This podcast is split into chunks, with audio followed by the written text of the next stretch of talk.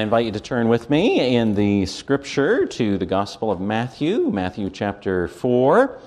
Uh, and tonight we'll be reading verses 1 through 11, and then we'll be uh, spending our time uh, particularly in verses 5 uh, through 11. Matthew chapter 4, uh, verses 1 through 11. We've seen uh, that right at the beginning of Jesus' public ministry after he uh, receives the uh, uh, equipping of the Holy Spirit, the anointing of the Holy Spirit, uh, the testimony of the Father.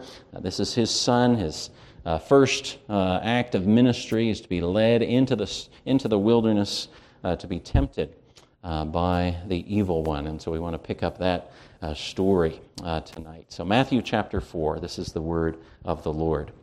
Uh, then Jesus was led up by the Spirit into the wilderness to be tempted by the devil. And after fasting 40 days and 40 nights, he was hungry.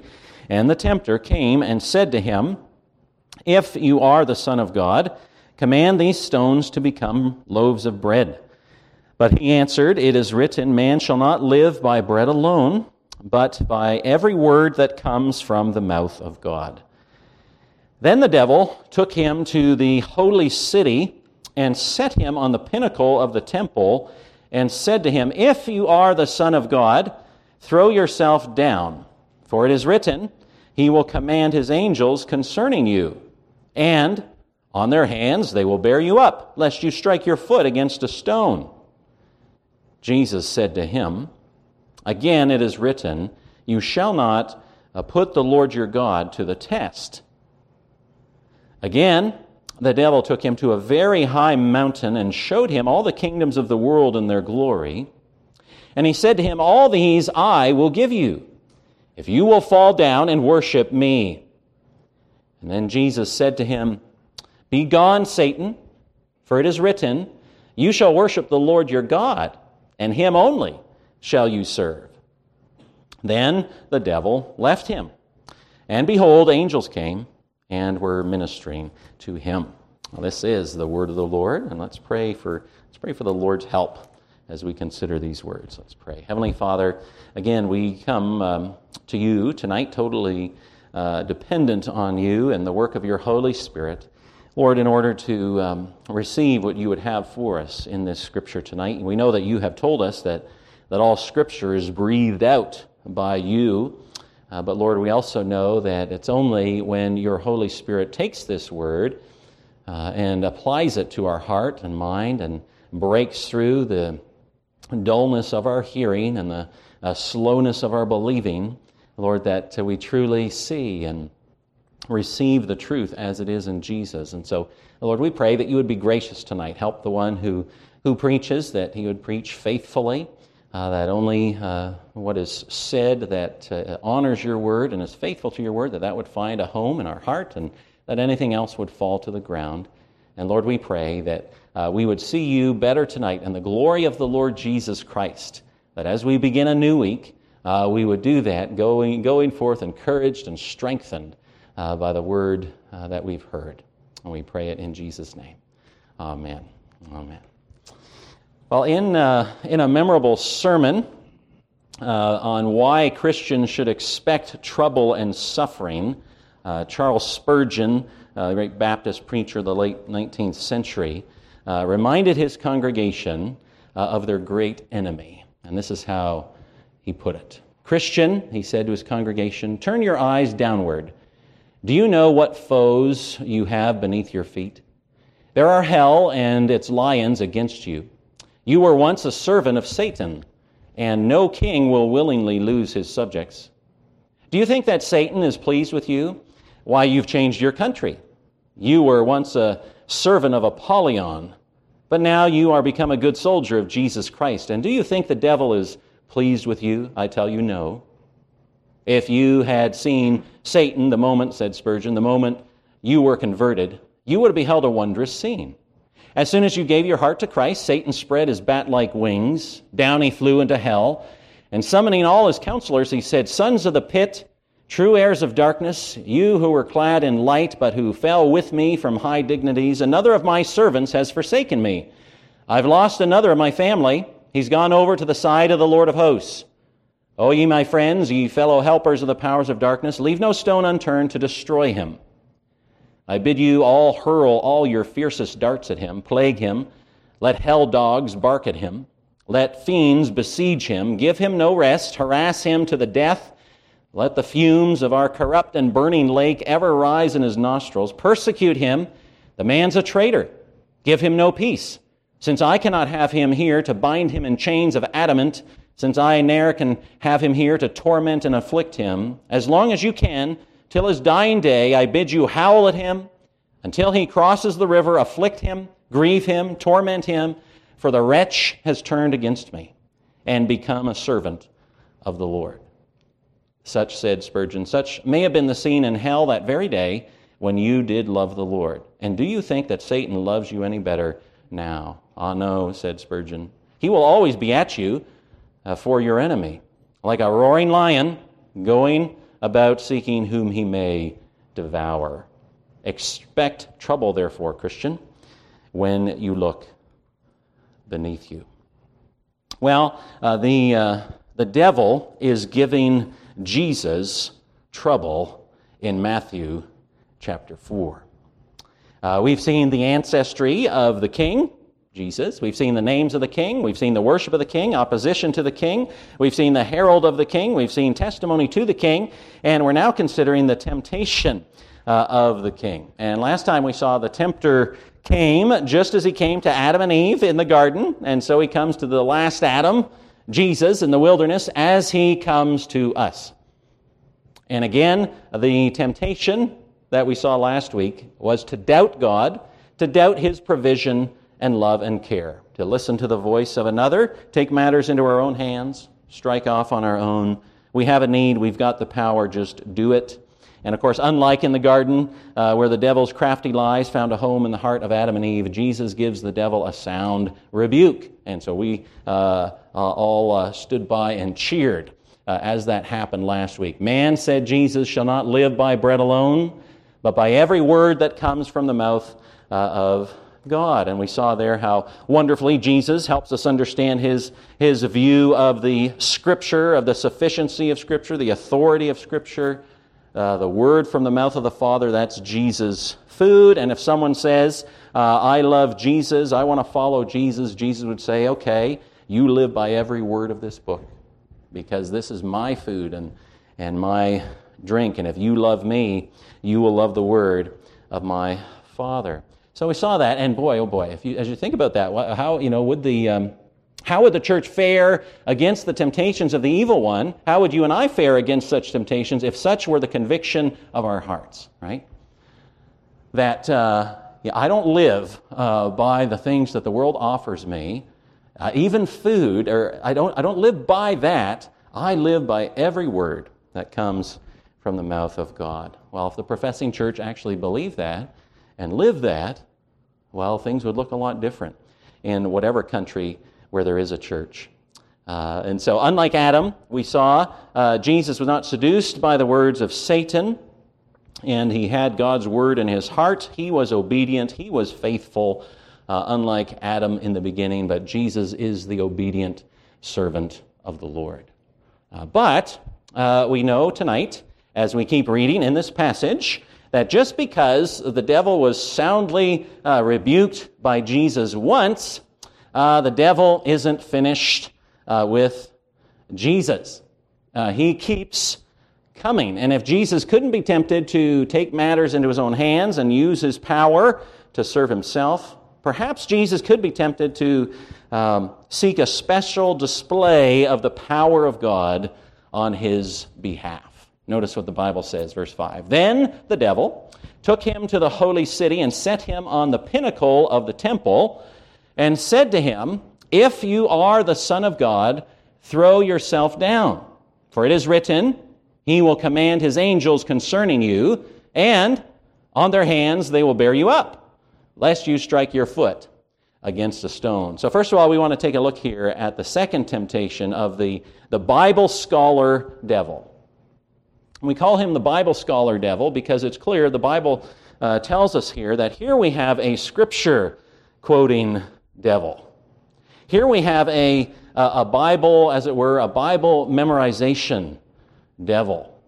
Here we have a devil who is presented to us who knows uh, what the Bible says. And the devil comes at Jesus again, tempts him, we're told, to throw himself from the highest point.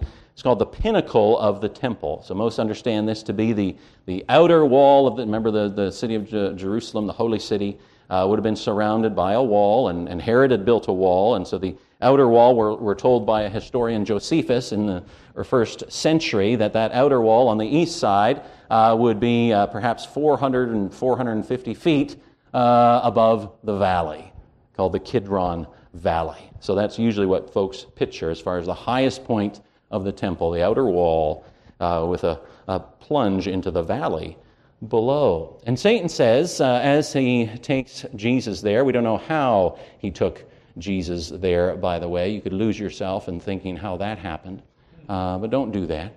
Uh, that's not the point of the passage, but somehow they're there at the temple. And really, he tells uh, Jesus, uh, throw yourself down from this pinnacle, knowing that the Father will protect you anyway, and he uses the scripture to back it up. And so the devil's again trying to goad Jesus, uh, trying to lead Jesus into sin. And notice how he does it. If you are the Son of God, throw yourself down, for it is written. So notice, first of all, for the second time, uh, the devil prefaces his temptation with this blasphemous uh, if. Uh, if you are the Son of God, he had said in verse 3, command these stones. If you are the Son of God, verse 6, throw yourself down. And uh, so notice the devil is implying that for Jesus not to do so uh, would be to show a lack of confidence in himself. He's saying, if you are who you say you are, surely this is no big deal for you. You can command stones and you can throw yourself headlong from the temple uh, without a care in the world. That is, if uh, you are who you say you are. Now, we have to see here, of course, that as this chapter follows right after chapter 3, um, how, what's happening here, the devil is very specifically, as he did in the beginning in the garden, contradicting the testimony of God. Right? The end of chapter 3, uh, we had read this. And behold, as Jesus is, is baptized by John, as the Holy Spirit descends upon him, verse 17 of chapter 3 said, And behold, a voice from heaven said, This is my beloved Son, with whom I am well uh, pleased. But the devil comes along and says, If, if you are the Son of God, that's what the devil does. Uh, he contradicts the testimony of God uh, in the garden. Remember, it was did God uh, actually say? Um, it's the same tactic here. The devil contradicts God himself. He's very bold. And uh, he challenges the authority of God himself. You'll remember that um, at the cross, as Jesus is on the cross dying for uh, his people, dying for the sins of his people, you remember that uh, the crowd say, if you are the Son of God, come down from there and, uh, and prove it. Remember? That's what they said. If you are the Son of God, it's the same tactic. So the devil, you see, he wants uh, you to read the Bible, hear the promises of God, and instead of trust God by faith, he wants you to say, if. Uh, if God is this, then he would this, right? If he's, instead of receiving the truth as it is, given to us in Jesus, that He is the Son of God, to be believed and trusted and rested in. Uh, the devil always wants us to come with an if. Well, if that's true, then He would, and you fill in the blank. But notice also, uh, the devil seems, in this temptation of Jesus, to think that he has some kind of authority in this situation. Did you notice that? Back in verse 3, uh, he was issuing instructions to Jesus. He said, Command these stones to become loaves of bread. Here in verse 6, it's the same. Throw yourself down. It's almost as if the devil believes he is the authority figure uh, in this situation. He's the one issuing the commands. Uh, if you're the Son of God, do this. Uh, if you're the Son of God, do this. Um, and don't think we're so far from that, of course.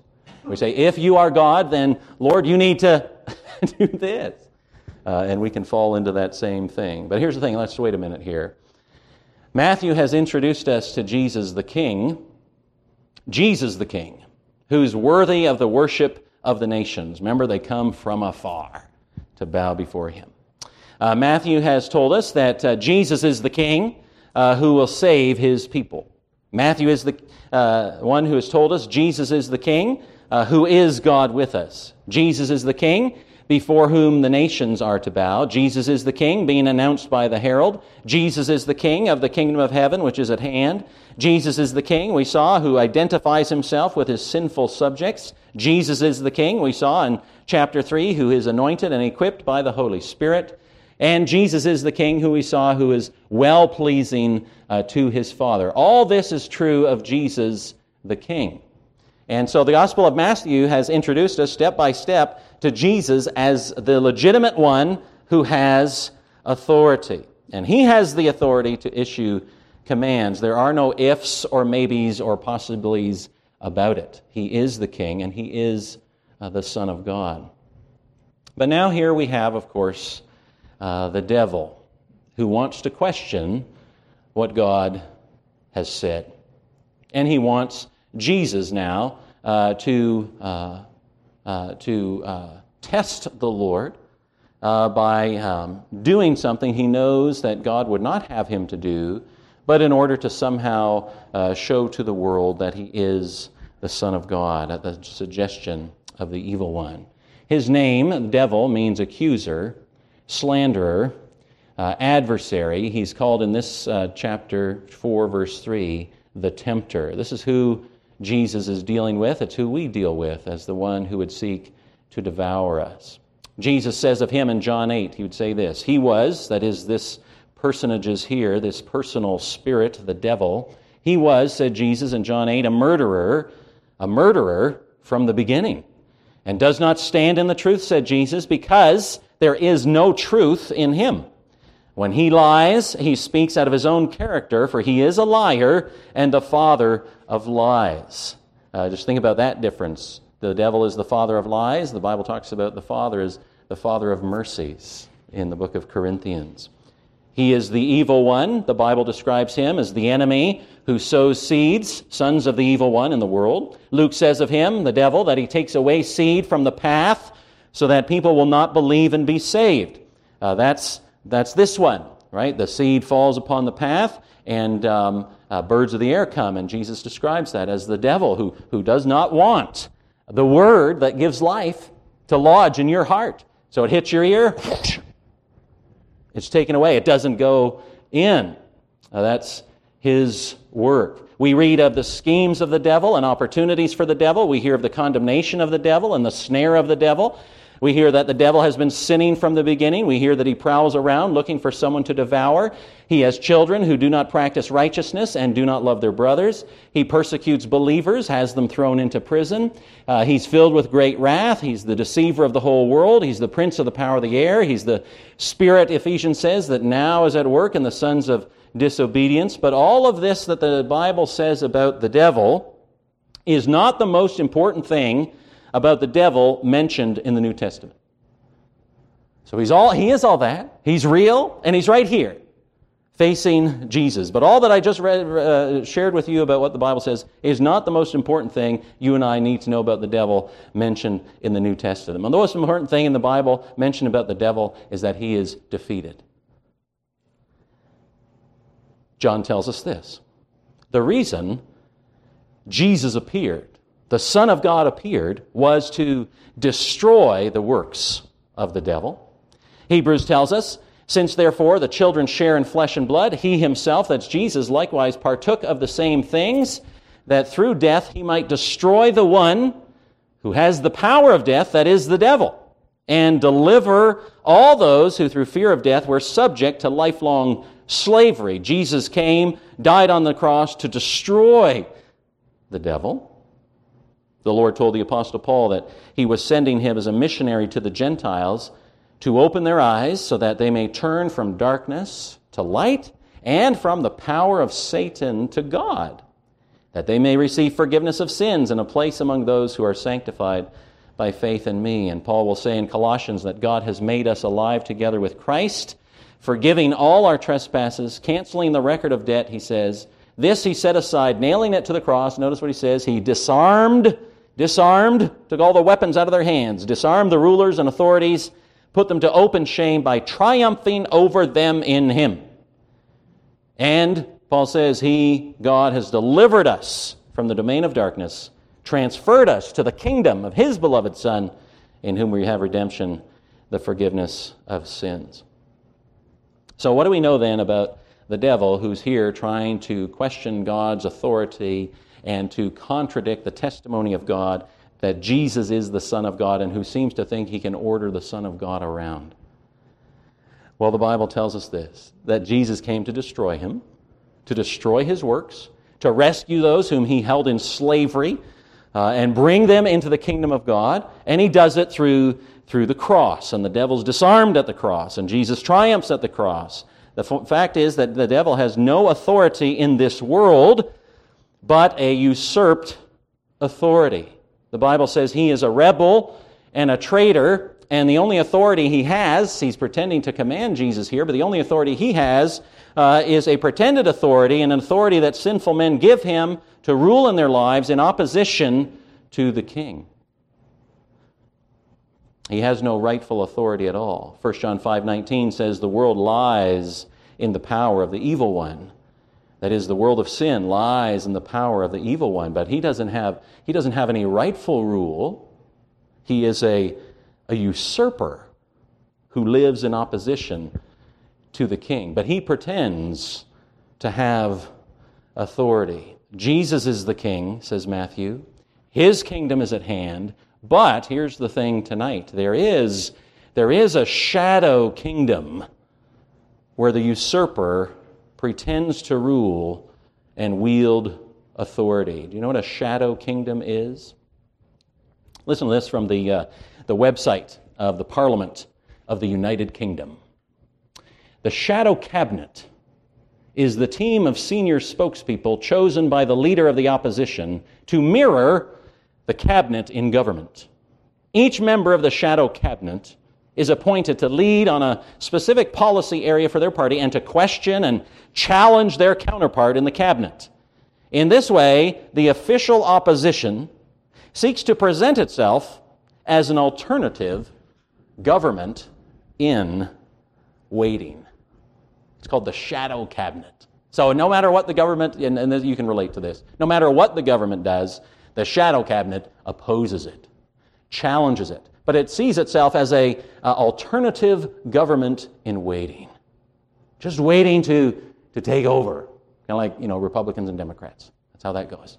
Doesn't matter what happens, no matter what, what decision's made up high, you oppose it, and you are just waiting for your opportunity uh, for that's it, you see. That's it. That's what's going on here. The devil uses the Bible, but he uses the Bible for his alternative plans in opposition to the true king and his kingdom. He wants to be king himself.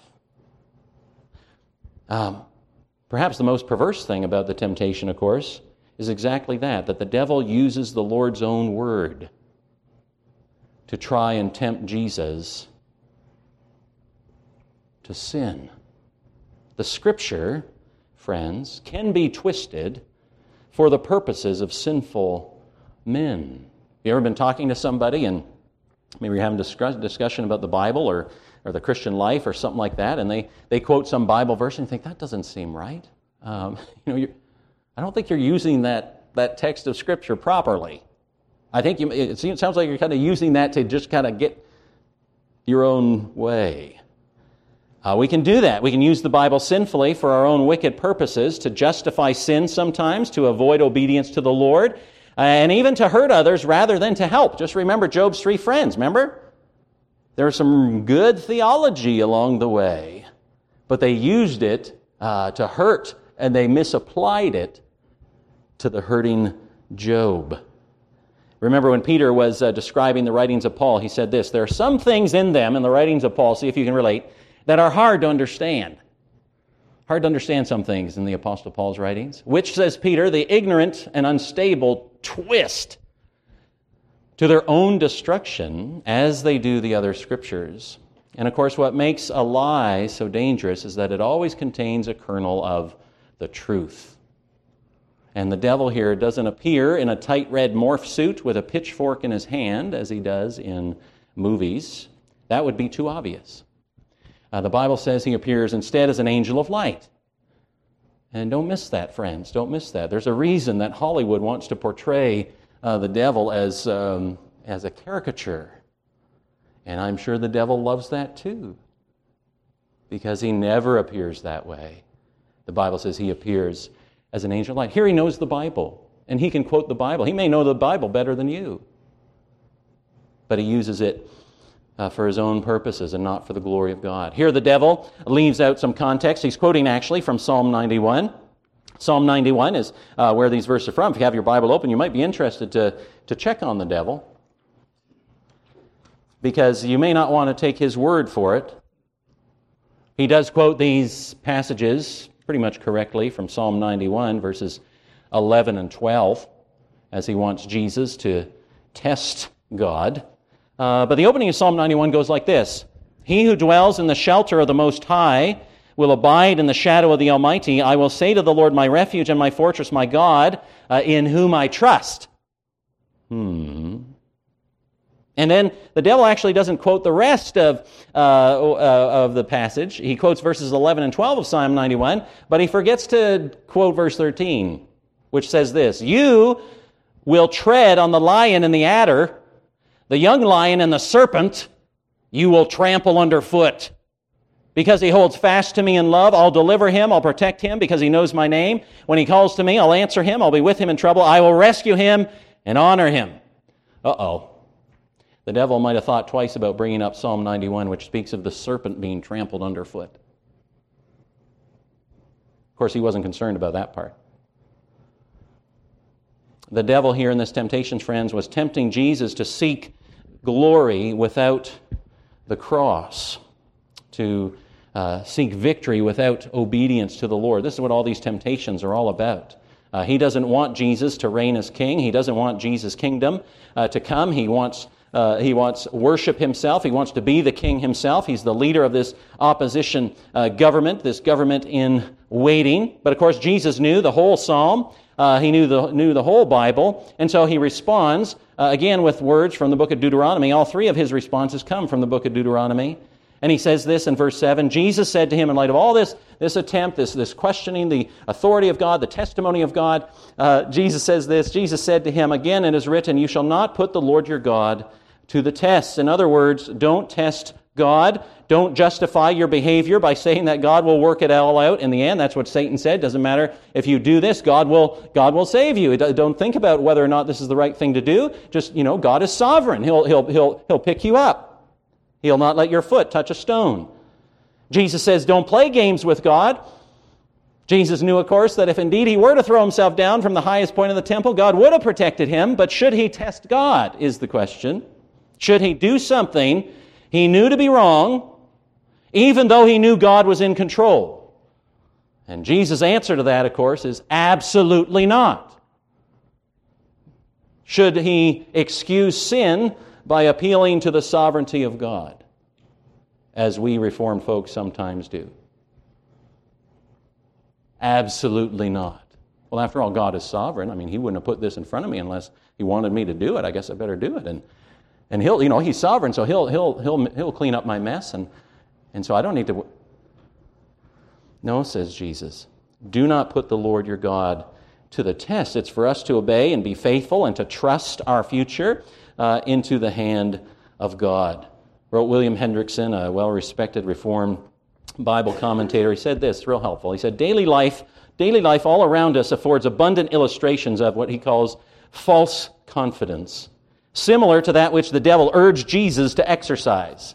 A person will earnestly beseech the Lord to bestow upon him the blessing of health. However, uh, he neglects to observe the rules uh, of health. Uh, that reminds me of a uh, that reminds me of a Christian comedian uh, who pokes fun at this sort of thing. People, for instance, he talks about people eating a bag of Doritos and then uh, and then asking asking God to bless this food to our body. And um, he makes this joke about how you know someone will you know do that and, and say lord you know please please transform these doritos into solid greens you know as, as they go down my as they go down my, my into my stomach. Please make them healthy. Um, says or says Hendriksen, he'll ask god to save his soul. However he neglects to use the means of grace such as the study of scripture church attendance the sacraments living a life for the benefit of others to the glory of god. Again Someone will plead with the Lord for the spiritual as well as physical welfare of his children. You pray for your children, but he himself neglects to bring them up in the way of the Lord. A church member, says Hendriksen, admonished because at a circus he had eagerly rushed into a corrupt sideshow, defended himself by saying, I can't deny that I went there, but while I was there, I was constantly praying, Lord, turn away my eyes from beholding vanity. You shall not put the Lord your God to the test, says Hendriksen, is the answer to all this. So those first two attempts fail, but again, a third temptation quickly of the devil here in verses 8 and 9. He does not stop, he comes again. Again, the devil took him to a very high mountain, showed him all the kingdoms of the world and their glory, and he said to him, All these I'll give you, all these I will give you, if you will fall down and worship me if you will fall down. And all these I will give you kingdoms of the world and their glory. I will give you, says the devil, the liar from the beginning, I will give you kingdoms of this world if only you bow down and worship me and acknowledge me as king. And friends, here is where, here's of course, this is where, this is where, you know, maybe you might have thought in the first temptation, the second temptation, you know, Satan's trying to be sly and, and subtle. And, uh, but now the, uh, you know, his, his, his mask comes off completely. This is what it's all about. This is, this is what he's really after. He wants worship. He wants what belongs to Jesus. He wants your service. He wants your love. He wants your adoration. He wants you and I to bow to him. That is to do his bidding. And don't think, oh, well, I'm a Christian. I'm in a Reformed Presbyterian church. I would, I would never do that. I mean, Jesus said to Peter, get behind me, Satan. Because, why? Well, uh, you have in mind, said Jesus to Peter, you have in mind the things of men rather than the things of God. And in that, in so doing, said Jesus to Peter, that's doing the bidding of Satan. To not think of God's things first, but man's things. Remember, and Peter was saying, You don't need to go to the cross. You don't need to die for sinners. Well, that's man's thinking, said Jesus. Satan loves that. He doesn't want me to go to the cross to die uh, for my people. Elsewhere, Jesus will say, of course, my kingdom is not of this world. That is, my kingdom does not find its origin here in the world of sinful men. It's from above. It is a holy kingdom and is not of the world, but it certainly, in the Bible, it certainly comes to this world. It invades this world and it conquers this world. Remember, Jesus taught us to pray to the Father, Your kingdom come, your will be done on earth as it is in heaven.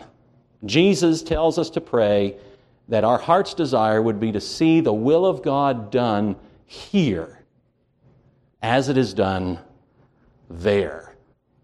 That is the kingdom coming.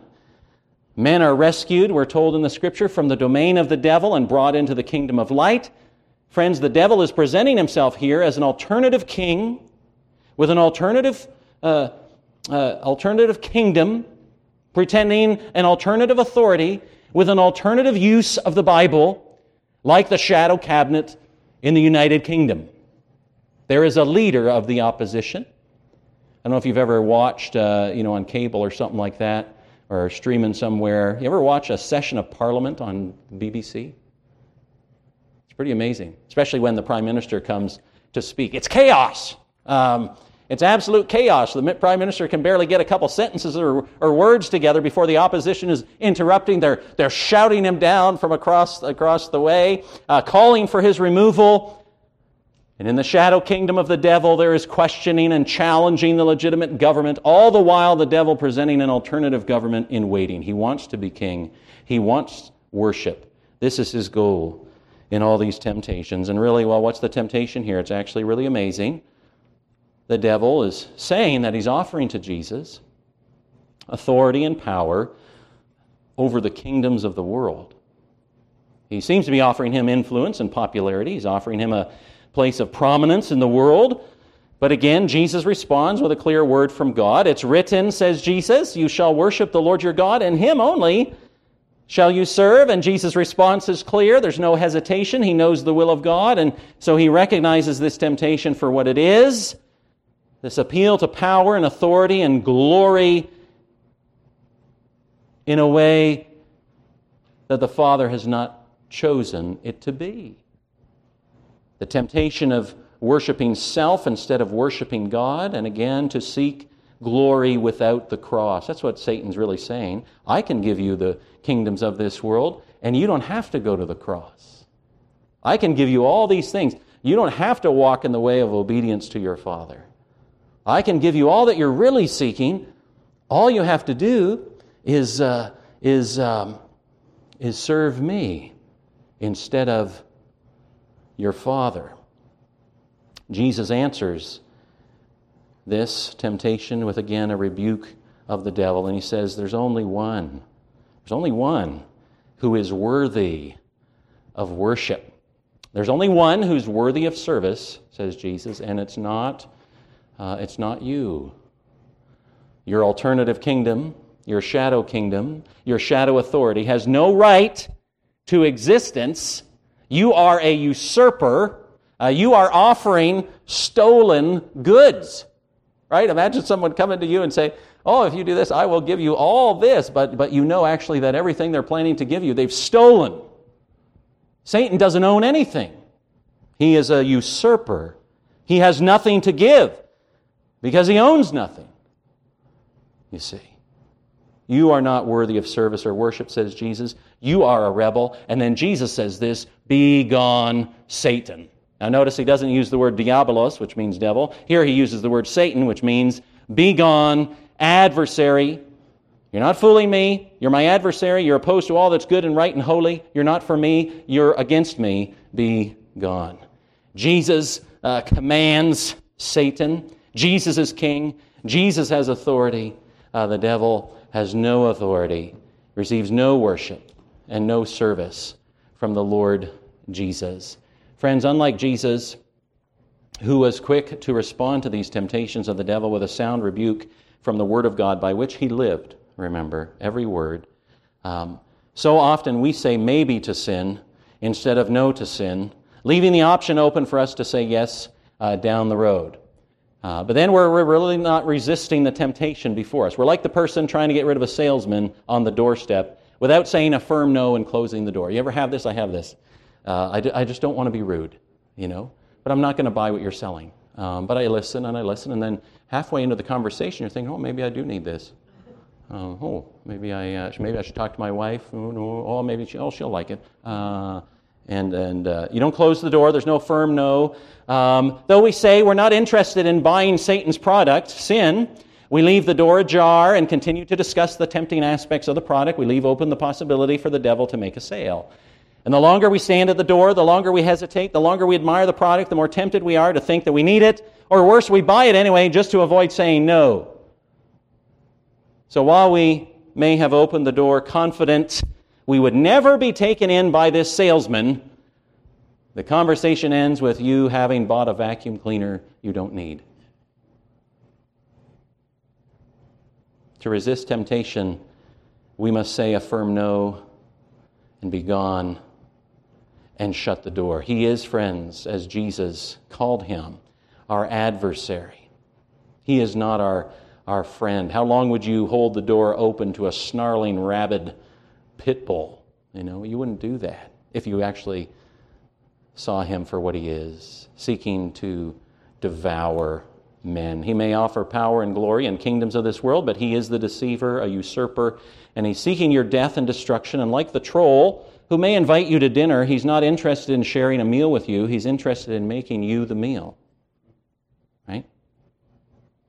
And so James will write Submit yourselves therefore to God, resist the devil, and he will flee from you.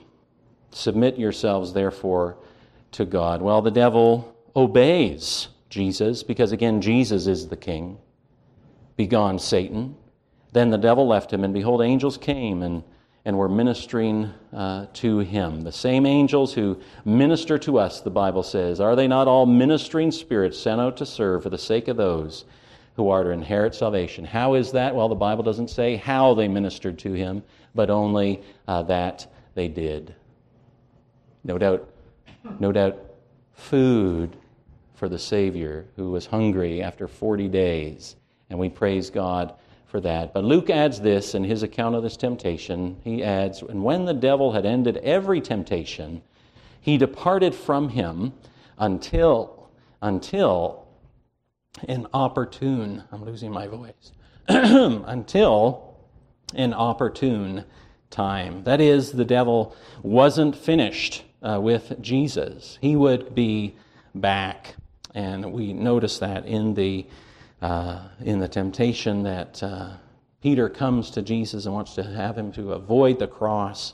Uh, and Jesus rebukes him. And then on the cross itself, as Jesus is dying for sinners, the crowd says, Well, if you are the Son of God, you know, come down, uh, save yourself. Uh, Satan would be back. But, friends, unlike Adam, in the garden throughout all these temptations here we read and all the wiles of the devil the schemes of the devil but then the but then the, the mask comes off for the devil and he just wants worship. But in the face of it all friends unlike adam in the garden jesus is faithful. He is faithful. He responds every time uh, with uh, the word of god. And this is uh, of vital importance for us that jesus stands here faithful in the wilderness against all the wiles of the devil, because Romans 5 will say this Therefore, as one trespass, that is Adam and Eve, led to condemnation for all men, so one act of righteousness leads to justification and life for all men. For as by the one man's disobedience the many were made sinners, so by the one man's obedience, the many will be made righteous. See, if Jesus didn't respond faithfully to Satan, you and I would have no hope. If Jesus didn't respond with the Word of God every time Satan came, he would have sinned. He would not have been righteous. He would not have been obedient to the Father he would not have been the spotless, blameless Lamb of God who would offer himself in your place. And he would not be the righteous one who gives us his righteousness as he takes our sin upon himself. And so, as we stand with Jesus, as we walk with Jesus through the Gospel of Matthew, here we come to see Jesus, unlike the first Adam, as the last Adam, faithful faithful to the Lord, faithful to his Father, despite all the wiles and ways of the devil. But we know the devil would return. And friends, he returns not only to Jesus, but he returns to us as well. And when he does, uh, we need to again look to our, our Savior in all these things and to take our stand uh, on that word uh, by which we live, so that we would have an answer when the evil one whispers these things in our ears. Trust in yourself. Seek the glory I can provide. You don't need to trust in your Father that we might respond to Him as Jesus did with the word of the Lord. May it be so uh, for God's glory uh, and for our good. Let's pray uh, together. Heavenly Father, we thank you for uh, this glorious passage of Scripture. Lord, it's so helpful for us to see the, uh, the schemes of the, the evil one. Lord, we know that it's only a work of your grace and by your Spirit that you help us and convict us that the evil one even exists. We know, Lord, that it is his great, greatest deception of all to convince us we need not uh, be concerned with such a one. But indeed, Lord, you have told us that though he is defeated, uh, that though he has been destroyed and his works destroyed at the cross, because Jesus has faithfully obeyed the Father, even to the point of death, rescuing us from sin and Satan and hell, that even though all of that is true, he yet flounders around the earth and still seeks to devour us, to lead us away from God, to lead us away from trusting in you and in every word that proceeds from your mouth. Help us, dear Lord, to recognize his tactics. Help us, Lord, to see his schemes. And help us, Lord, then to be ready uh, to give an answer for the hope that is in us.